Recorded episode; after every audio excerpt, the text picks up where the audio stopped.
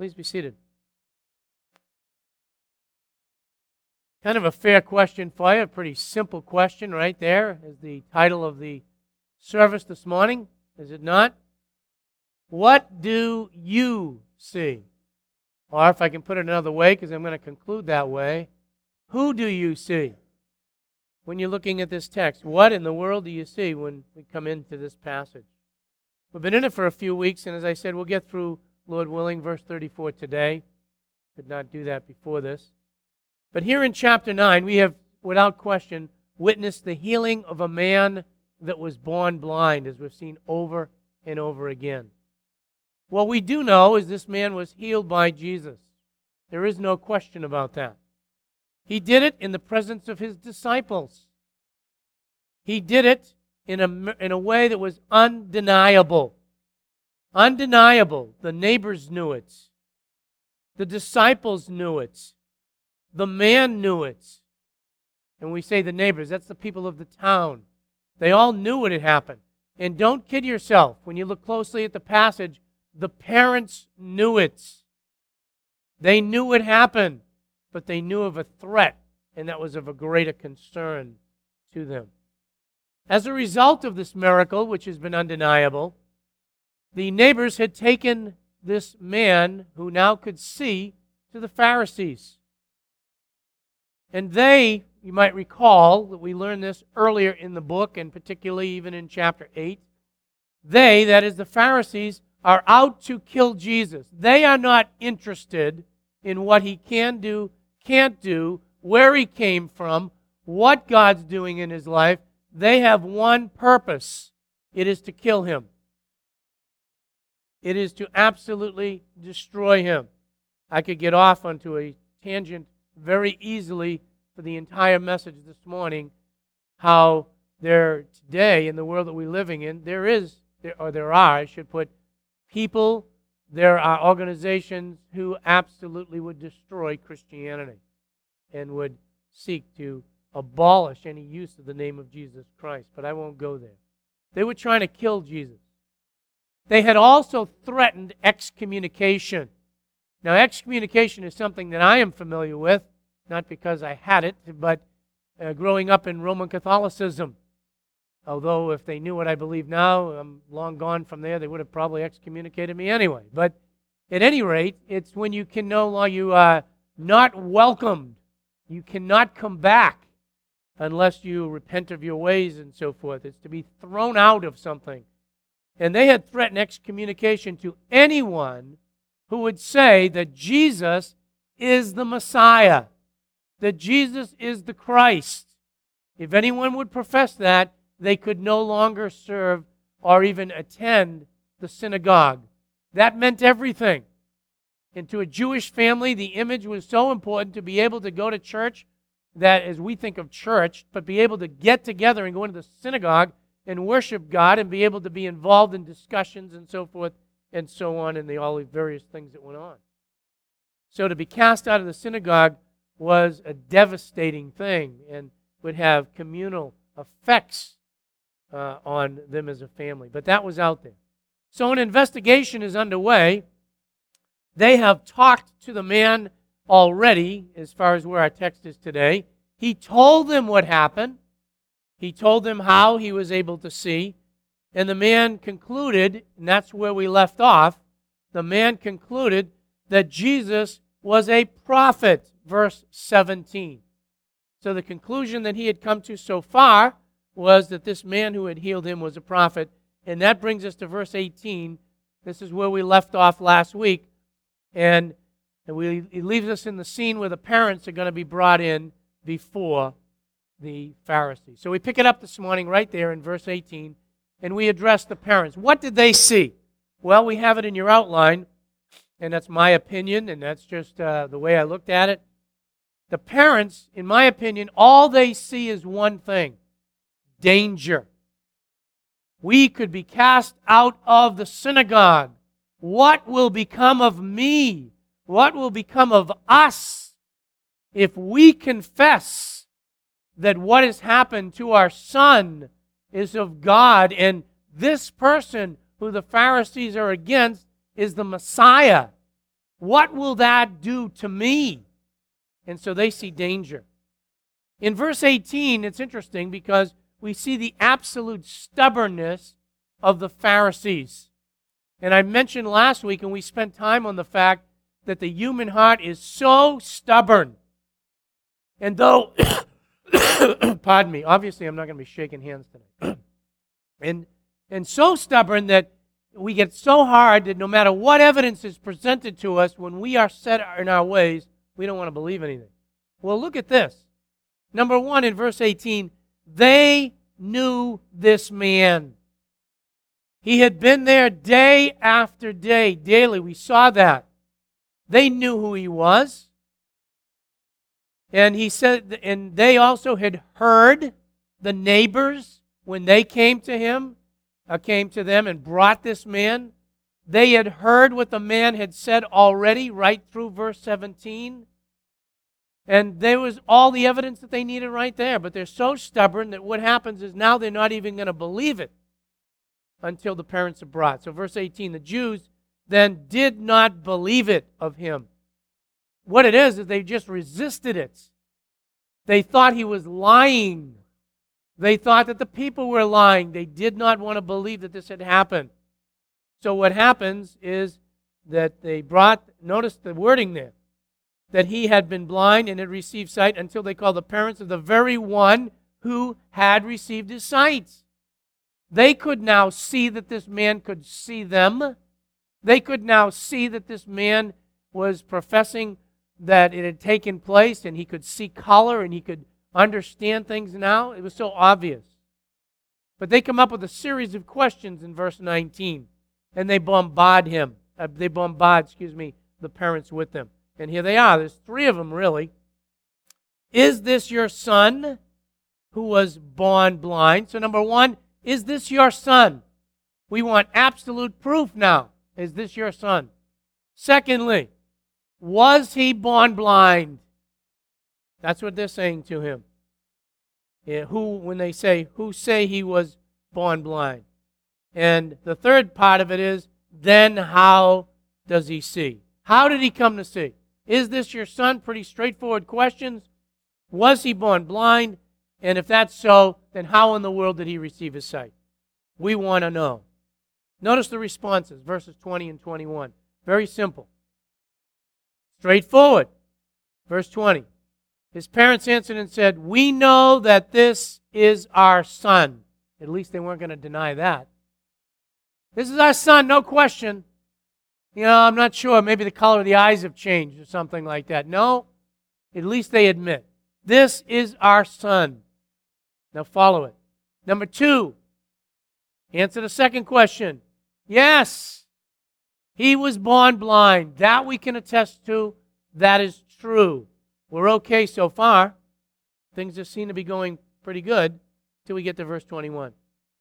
And verse 21 says this But how he sees, we do not know, or who opened his eyes, we do not know. Ask him. He is of age, he'll speak for himself. What happens when they come to the third question is, we don't know. We have no idea. That was a lie. That was a lie. Why did they do this? Verse 22 makes it evident. That's why we can say it's a lie. His parents said this for one reason and one reason only.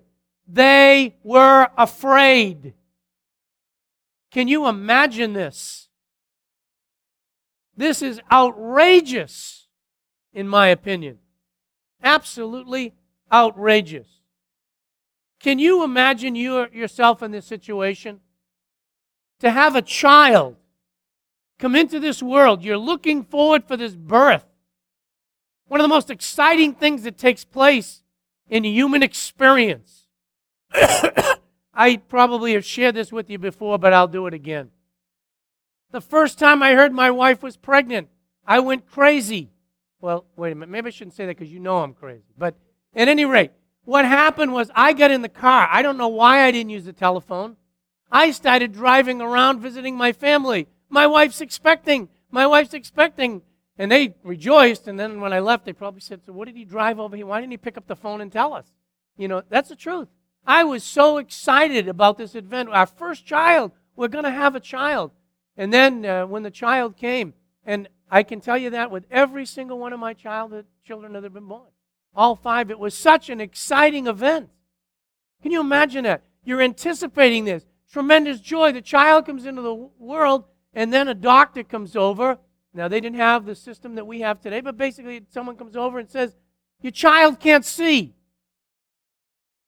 Your child's been born blind. You can imagine the devastation that would happen to a parent. There are some of you that have had things that have happened with children, and it's devastating. You feel that pain. Now, obviously, out of the admittance of the parents alone, this child has grown. They said, Ask him, he's of age.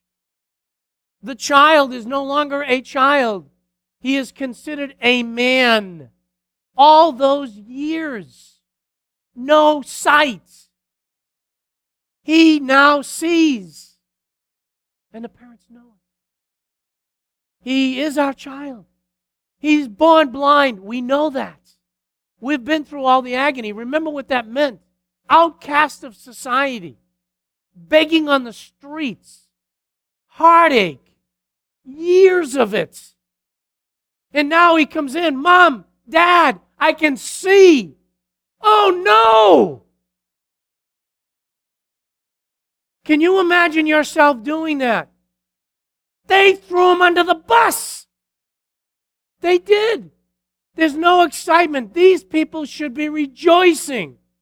There should be no end of excitement. I cannot imagine a child of mine coming into the world in that condition and then finding out they can see and say, Oh, woe is with me. What has happened? I mean, you really need to put yourself physically in this situation and understand what's going on here to really understand the hardness of man's heart. The parents who, above everybody else, should absolutely be celebrating. They should be calling all of their friends over to the house. We are having a party. Our son was born blind and now he sees. We know who did it. We don't know what's happened, but come celebrate with us. No one's celebrating. I mentioned that in closing last night. It, one of the biggest things that hit me in this passage was that the parents aren't rejoicing, the neighbors aren't rejoicing, the Pharisees are not rejoicing. And as I said just as I closed last week, neither are the disciples.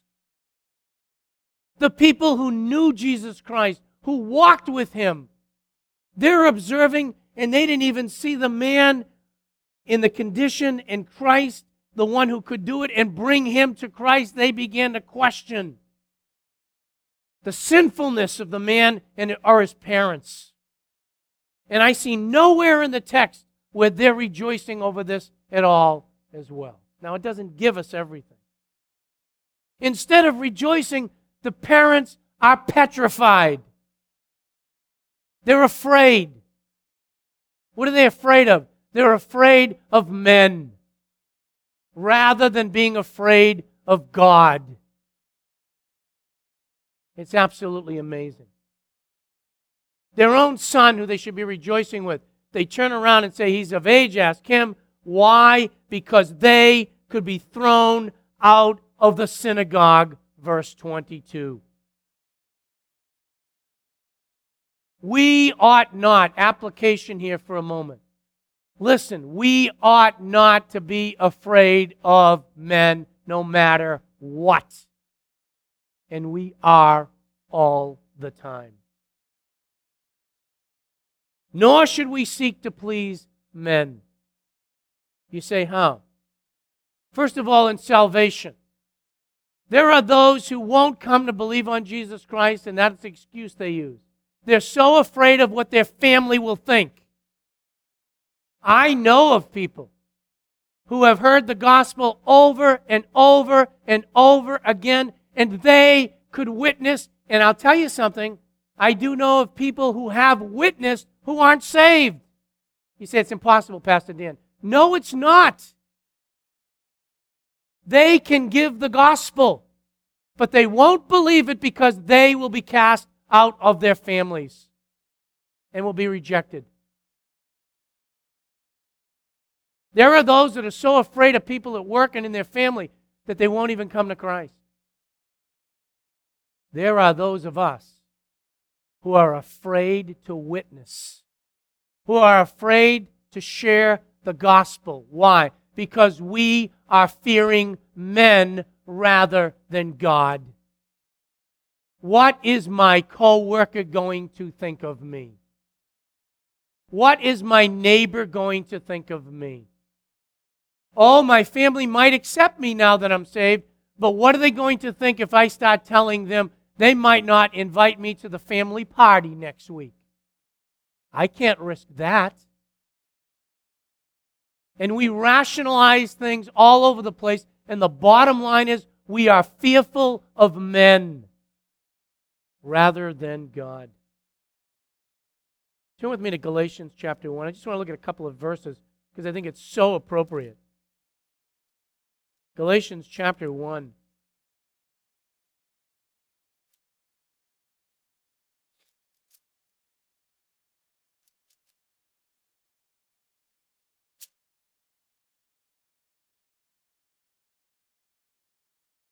You'll know it. Galatians chapter 1. Paul's talking about the gospel in the context.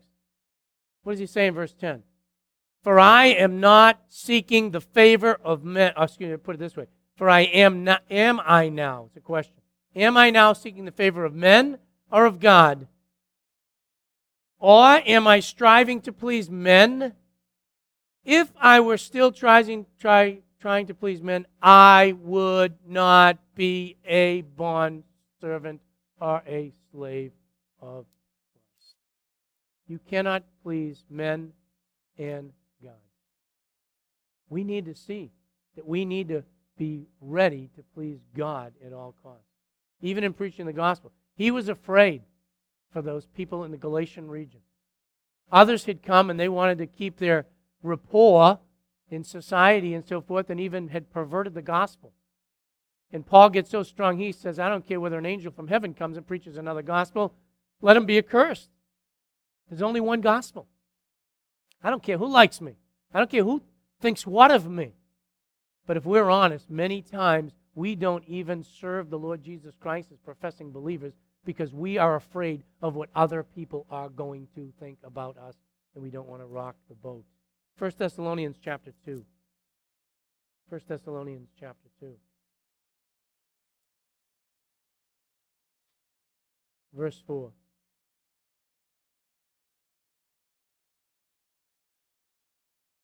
Paul, again writing, says, But just as we have been approved by God to be entrusted with the gospel, so we speak,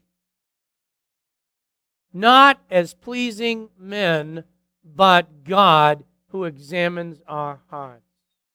We've been entrusted with the gospel, and we're going to speak, and we're not going to be concerned, Paul says to the Thessalonian believers, who, by the way, had a tremendous testimony, and there the gospel sounded forth from them throughout the whole region, according to that epistle. But he says, we're going to speak the gospel with boldness because we're not going to fear men. We are so afraid. I want you to go to one other passage. Go with me to Matthew chapter 10. Matthew chapter 10. With that challenge, I want to encourage you. If you know the Lord Jesus Christ, don't be afraid of what other people are going to think about you. When God opens up the opportunity to share the gospel, share the gospel. Tell other people about Christ. Oh, you may end up with family divisions. God said that will happen. You may get rejected for years. We've experienced that personally. But it doesn't matter. Not if you want to follow Christ in Matthew chapter 10, verses 26 through 28. I'm well aware of the context that the apostles are being sent forth, and it's directed toward them. And they're going to be accused of all kinds of things and brought before the leadership. And the Lord says, Don't even worry about what you're going to say because I'll tell you in that hour. And He's talking to the disciples. But I want you to just look at 26 to 28 for a minute. Therefore, do not fear them. For there is nothing concealed, watch this, that will not be revealed, or hidden that will not be known. Wow. Even the motivation that's going on in your heart, whether or not you say it out loud, the fearing of men and so forth, he says it's going to be made known. He says, Don't fear them. Verse 27. What I tell you in darkness, speak, excuse me, speak in the lights. What you hear whispered in your ear, proclaim upon the housetops. Who are we to fear? Verse 28. Do not fear those who kill the body, but are unable to kill the soul, but rather fear him who is able to destroy both soul and body in hell. Yes, I understand that's the apostle. Yes, we understand what that, that is in the context. Don't miss the principle here that I'm trying to get across to us. Because sometimes we are afraid to share the gospel. We're afraid what other people will think. I've experienced this situation even at funerals. And I go into a funeral as I pray about it, and I know there's unsaved there and so forth. It Doesn't matter what they're going to think. I want to be compassionate. I want to be encouraging. But I know that their souls need to hear the gospel. And even if I get criticized, same with you. I'm only using a funeral as an example. It's the same with you. What are you worried about? What people are going to think about you, your neighbors? What are you worried about that you might lose some family members and so forth? You ought to fear the one that can destroy the body in hell and the soul, and that's God. That's not the devil, by the way. They were fearful, so much so, and that's why I took the time on the parents. They should have been rejoicing, excited. Everything should have been that way, and they basically took him, as I said, and they passed the buck. They went right back to Genesis. This woman that you gave me, she's the problem. It's not me, it's the serpent that you brought here. You know, go talk to him. He made me sin. Rather than Adam being a man and turning around and saying, you know what, God, you're right. You told me not to, and I was wrong. That's what you have here. Parents should have turned around and said, you know what? He's our son, and we know that it was Jesus that did it. And even if they had to go so far, we're not sure he's the Christ. But it is Jesus that did it. There's no question about it. But because they feared men, they wouldn't even testify what they did know. And they basically shifted the attention away from them onto their son. I tell you, if I was their son, I probably would have said, See you later, mom and dad. Thanks a lot. Thanks a lot. Now, you want me to come home for breakfast? Who are you kidding? Thanks a lot. So, for this reason, they say, ah, He's of age, ask him. What an illustration. A couple other thoughts just in passing, so I want to move on to the, the next section. I believe it's incidences like this that caused Job to say, I'm sorry, Satan to say what he did to God about Job. What is it? He said, You give me Job and let me get to him, and he'll deny you. Why? Because as Satan looks around, he sees the things that we do, and he sees how quickly we're ready to walk away from the things of God. Praise God with Job, as you well know, that he didn't fear men that he stuck to his guns and he praised God, and the devil was wrong.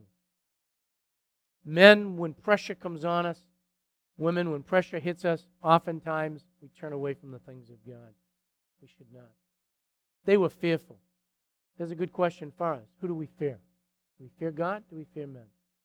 Next aspect. What about the leaders? Now we go to verses 24 to 34, which I read. What did the leaders see? Did they see a miracle?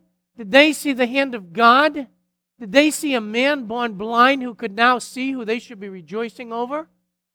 Did they see any of that? That's why I had that responsive reading. You know what they are? Blind men leading the blind. That's all they are. Blind men leading the blind. What do they see? They see a sinner. They don't see Jesus Christ and what he did. They look at him and they say, Tell us. We know that this guy's a sinner. Notice their statement. This is appalling. Verse 24. Here's their statement. So the second time, they called the man back. All right, we get the parents. They're afraid. We can't throw them out. They did what we wanted. They didn't say it was Christ. Let's get the guy back here. Let's deal with him. And so what do they say? Isn't this uh, pious? Give glory to God. Come on, these are the religious leaders. Miracles in front of them, God's handiworks in front of them. What do they do? Religious terminology. Give glory to God. Come on. Now they really look pompous. I'm going to do a little side trip on that one for just a second, just to make us aware and be alert. I have seen over and over again as a pastor. Praise the Lord. That's it. As soon as you hear praise the Lord, you're not supposed to go any further. That's what they're saying. Give glory to God. We're going to give you the answer. Forget everything that happened. People say, Praise the Lord, or people say, and by the way, we should say, Praise the Lord. So don't be afraid to do that. That's not what I'm saying. God said to me, God spoke to me. Look at what God is doing in this situation. Expressions like that are used often when people want to do something contrary to the Word of God. And you are supposed to, because of the religious terminology, because of the cloud that was just put over your head to make you look like you don't know what you're doing, was supposed to get you to walk away from it now. That's what they're doing. Give glory to God. In other words, forget all the truth Let's give glory to God and let's make a lie. What is a lie? That which is contrary to the Word of God. The devil, we have learned in John, is the father of lies and was from the beginning. And it starts with, Has God said? Rather than seeing the argument over and saying, God said it, that's it. Come on. Praise the Lord. Look what's going on anyway. I know what the Bible says. If you think I'm out in left field, you're kidding yourself. That's happening everywhere in religious circles today. What hypocrisy. They would be the first to call others hypocrites. And you know what? It comes up and up over and over again. I'm going to tell you something. We just said this in the men's meeting on Saturday. Christians are often called hypocrites. And you know what? I'm going to be honest with you. Every single one of us is a hypocrite. Because we don't live perfectly what we say. But we always see the hypocrisy in other people's lives.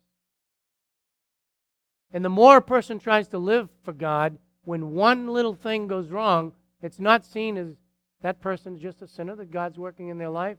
The whole bit of hypocrisy is thrown out and uses in an argument. By who? The very people who are the hypocrites. That's what happened here. These are the religious leaders that are turning around saying, Give glory to God, when in fact they were not doing it.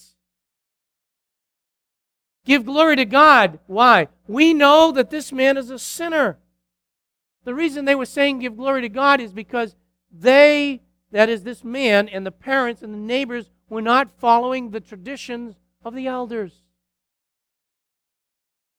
They were just giving testimony to what God was doing.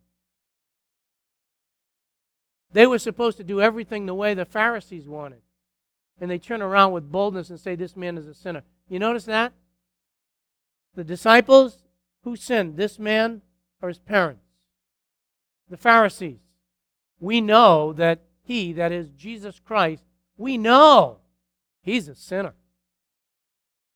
And never once they turn around and say, you know, we're sinners. God, be merciful to me. God, all the evidence is here as to what you're doing.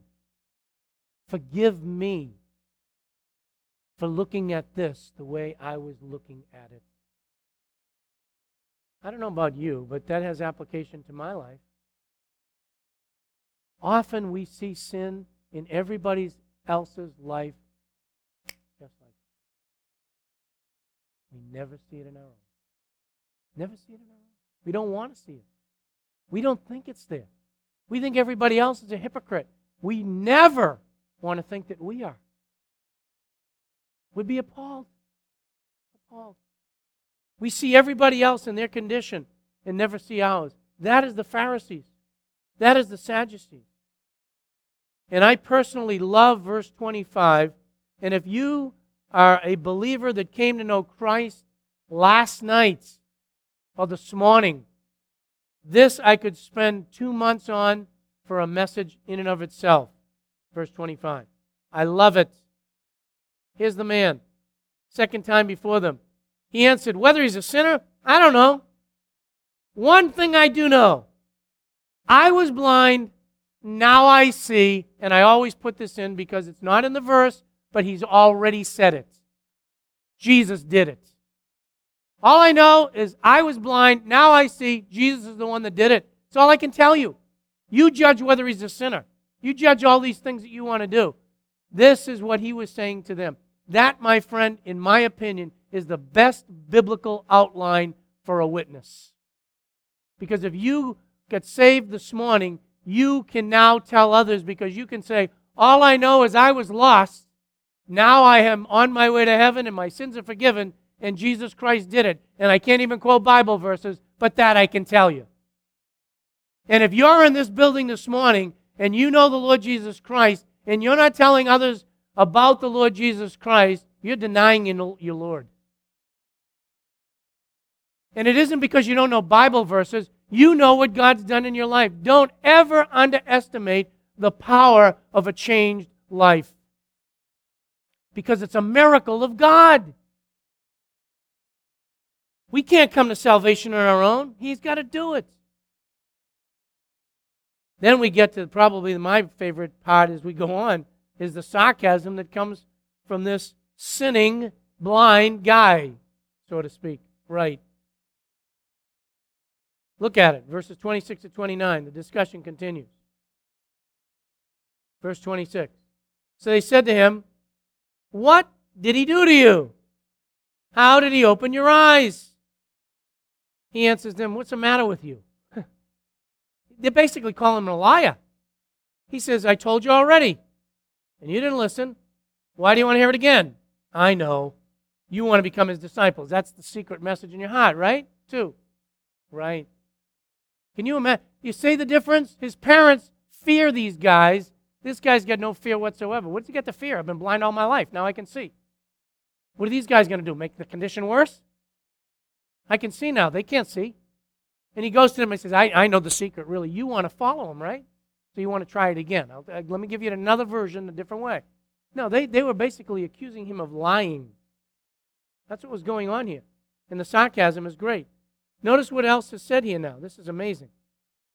He goes on and says uh, to them, uh, let's go. Uh, uh, do you want me to become his disciples? They reviled him and said to him, You are his disciples, but we are the disciples of Moses. We know that God has spoken by uh, to Moses, but for this man, now notice what they say. We do not know where he is from. Now, maybe it doesn't ring a bell to you, but it should. Go back with me to John chapter 7. That's kind of amazing. These Pharisees are so flustered, they don't know what to do. You remember what they said in verse 27 of John 7? Look at it. However, we know this man. What? We know where this man is from. Chapter 9, we don't know where he's from. They don't know what they're talking about. They're just totally confused. They're clinging. One minute we know where he's from, next minute we don't know where he's from. One minute we know who he is, then we don't know who he is. One minute we know you were blind, now we don't know you were blind. One minute we know you can see, now we don't think you can see the way you didn't see before. They're totally confused. Why are they confused? Because they won't give in to the truth. What sarcasm? They have been appealing in those verses. Before they appealed to Abraham, remember, Abraham's our father. Jesus Christ said, No, he's not. God's our father. No, he's not. Satan is. Now Moses is our father because God saw him face to face. They knew the Old Testament. They are appealing to everybody and anybody. And again, I won't spend time on it, but that happens in religious circles. So and so said, thus and thus, this person said, issue's supposed to be all done. Really? We're a follower of this one. We're a follower of that one. How about being a follower of Christ? What does he do? He, with sarcasm, criticizes them, and they turn around and they revile him.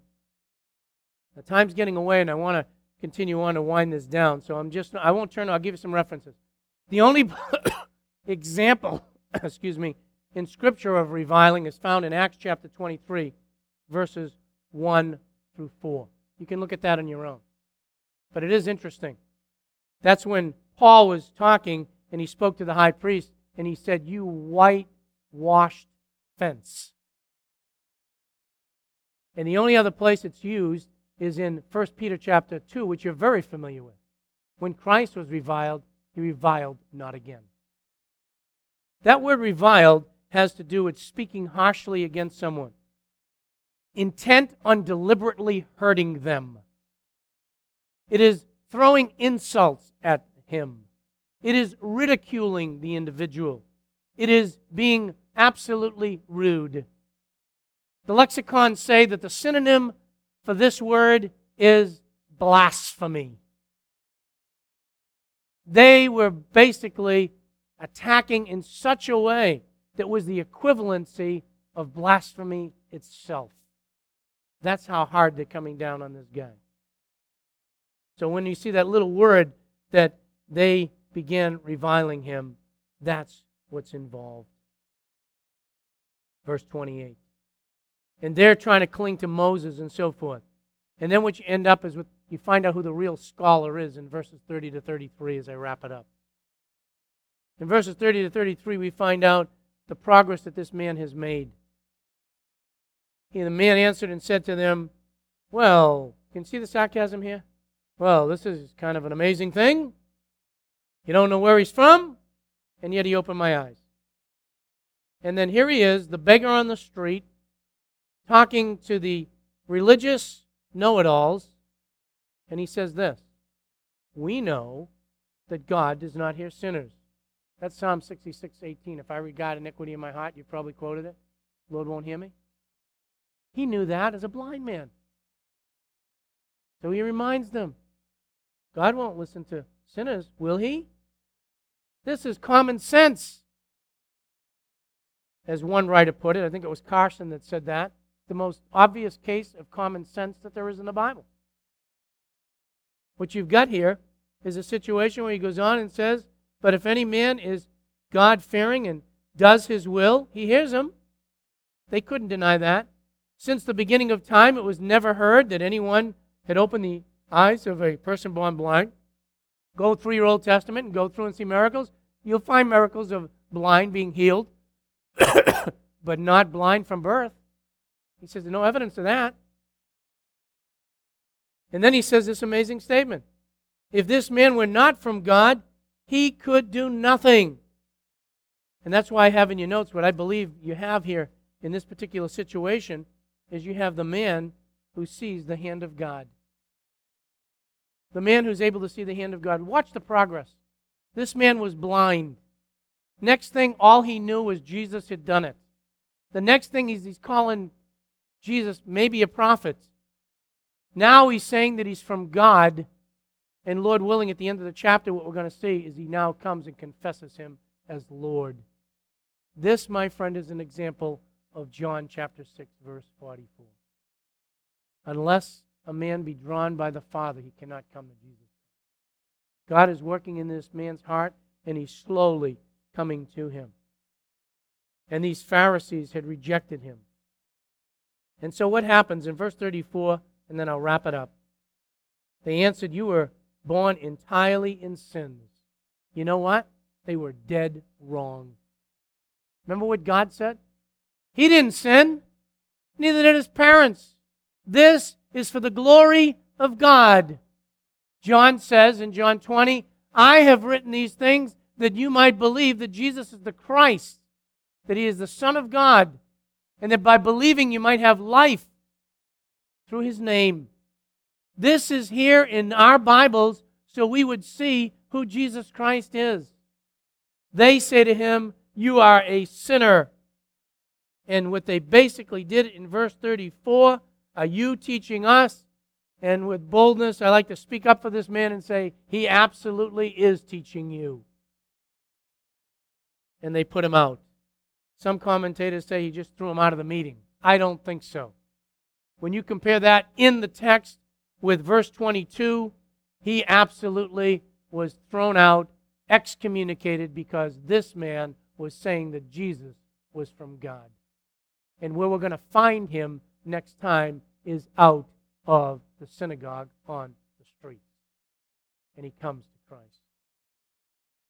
In summary, through this point of verse 34, can you see the hardness of man's heart? Number one, and not even coming and opening himself up to the gospel. Give him all kinds of evidence, and they got excuses galore. Excuses galore. Even when they see the evidence. That can happen even to believers, not for salvation, but when we see the hand of God working and then deny it. Second point to bring to your attention, as I mentioned this morning how often do we see everybody else as a sinner and fail to see the sin in our own life? Sometimes even to come down on believers when we don't see the hypocrisy that's going on in our own life.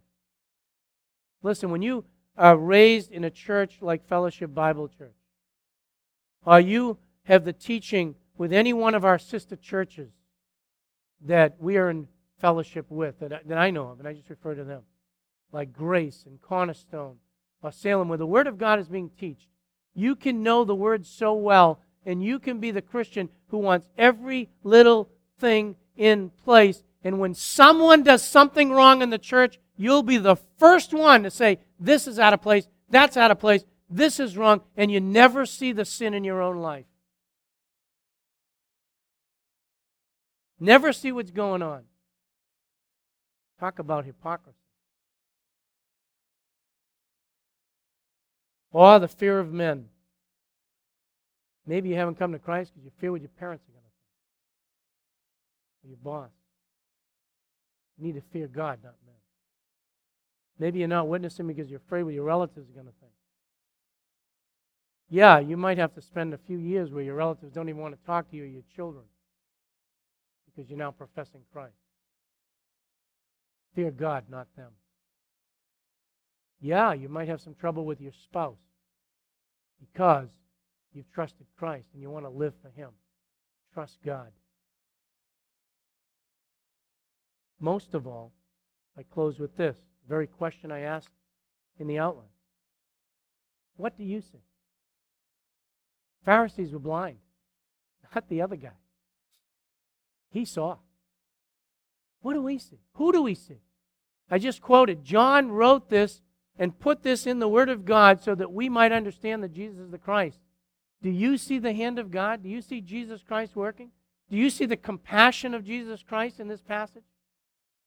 Do you see the patience of the Lord Jesus Christ with his own disciples? Do you see how he cared for men and wasn't caught up in theological discussions all his life, as so many professing believers are? Do we see the hand of God so that when we see what God's doing, we can rejoice? What do you think? Close in prayer. Our Father in God, I thank you for how you've used this passage in my life personally. Father, so often, even as a professing believer, we got blind to the things that you're doing. We sometimes have you in our own little box. We sometimes are so caught up in our little picky little things and see the sin in other people's lives and never recognize it in our own. Father, even a message like this and a passage like this, it's so easy to be sitting in a local assembly and even thinking of how this applies to everybody else around us, failing to see the application for our own lives. Help us, Father, to have our eyes open spiritually. We thank you and praise you. The Spirit of God has been given us to indwell, that He will guide us in truth. Help us to open our eyes to see the things that you're doing. Help us to open our eyes to see the Word of God. Help us to rejoice with those who rejoice, to weep with those who weep. Help us, Father, when we see your hand working to do things maybe in ways that we didn't anticipate, to be able to rejoice when it is consistent with the Word of God. And I pray, Father, if there be anyone we're fearing in not witnessing, in not serving in certain capacities, help us, Father, to fear you rather than men. And if there be anyone here that has not yet come to Christ, whatever it is they're fearing, whatever it is that's on their heart and mind, whatever it is that's keeping them blind, we pray that you'd open their eyes, that they might come to see that Jesus is the Christ, the Son of the living God, and that by believing they would have eternal life and forgiveness. Thank you for patiently getting us here today with this weather. Pray for safety as we go home. We ask these things in Jesus' name.